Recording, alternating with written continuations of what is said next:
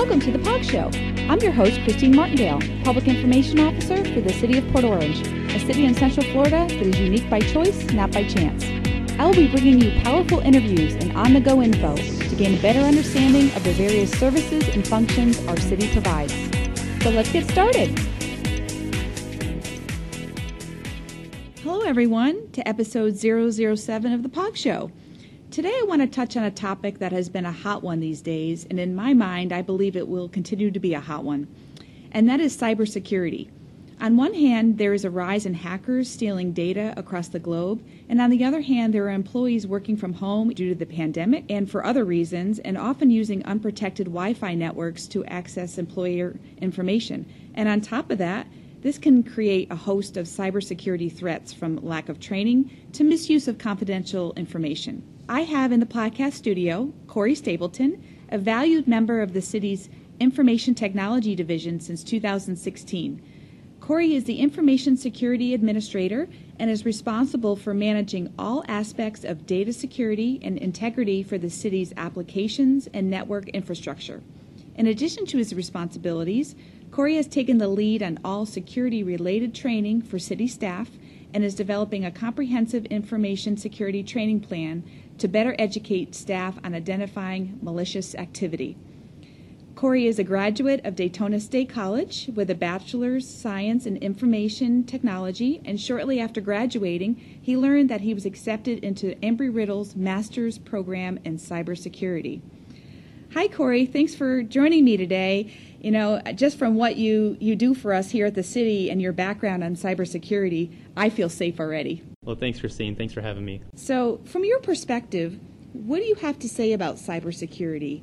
I mean, why do we have to worry about this, this topic so much? Uh, well, you know, having uh, the ability to protect our devices um, from cyber criminals when using the internet should definitely be of utmost importance, especially, um, you know, the way things have been changing recently. Uh, whether it's here at the City of Port Orange securing a device prior to deployment or uh, making sure that your personal devices are up to date with security patches, uh, you know, and antivirus signatures and whatnot.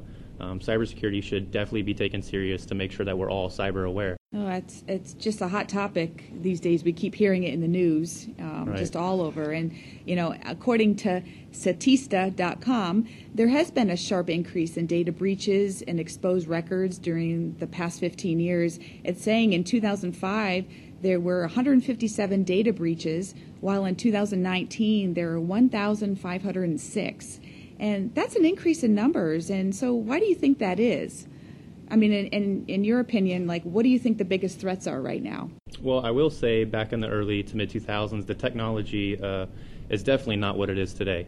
Um, the increase in data breaches could coincide with uh, the technological advancements over the past 15 years or so. Um, you know, more websites are popping up every single day. Everyone has either a smartphone or a laptop or a computer that's being used to access those sites.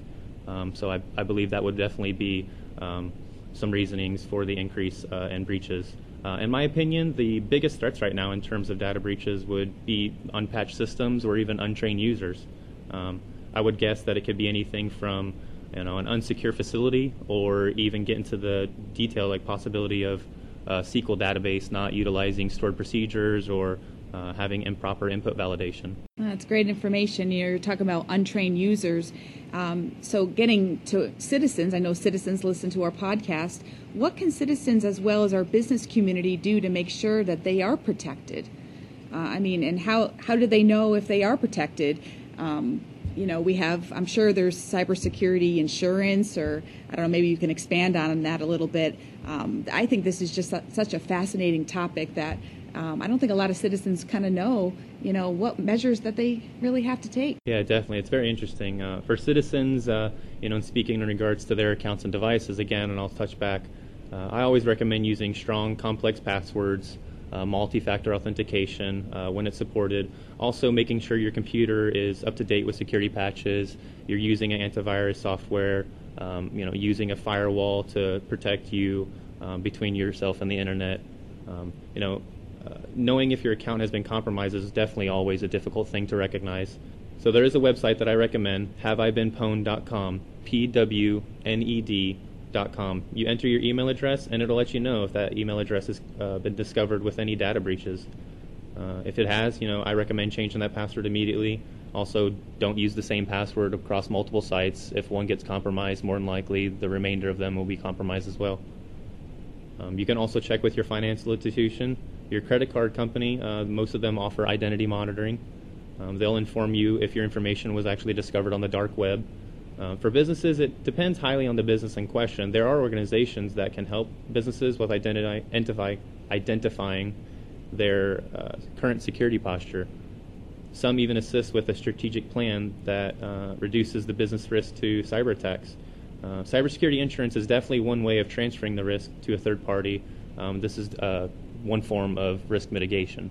And it's very interesting. You know, we talk about you know changing your passwords, and sometimes it's right. like, oh, I got to change it again, or but then I have to remember that this is for our benefit. Right. And so it, it's funny because uh, not funny, but it's to the point where it's I have passwords for all these different kind of programs and things, but knowing that wow, I'm you know my stuff is being protected, so I need to you know think twice when I think about oh I, I don't want to change my password again, but it's for our benefit. Right. So. And there are other applications out there, password managers or password keepers that'll you know help manage that and secure those passwords for you because if people are you know uncertain of the security of those and they tend oh well I'll remember my passwords people then tend to use less secure passwords you know and, and rather than using a more stronger lengthier complex password right that's very true I'll put in something that said weak I'm like okay stronger or Right. I'll keep using the same thing and maybe add a, a, a, a number or something, and it's Right. like okay, so I'll start it from scratch, and that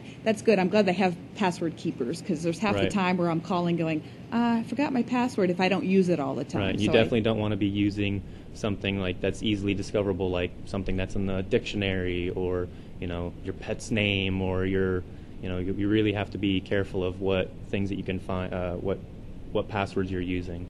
Sure people use birthdays or Right. you know people use you know try to choose something that's a little bit different for sure. So. Um, no, all great information, Corey. Um, our audience definitely is needs to be well versed in this in this topic for sure. Um, switching gears just a little bit, I know that you have taken the lead to develop an information security training plan to better educate on identifying malicious activity. So, how are you doing this? So we're currently utilizing a platform called KnowBe4 uh, for their security awareness training, as well as their simulated phishing email attacks. Now, a phishing attack is something uh, I would consider it's a psychological manipulation where you wouldn't normally uh, take an action or divulge information to somebody. So what that phishing attack is, they're actually trying to trick you into, like I said, doing something that you normally wouldn't do.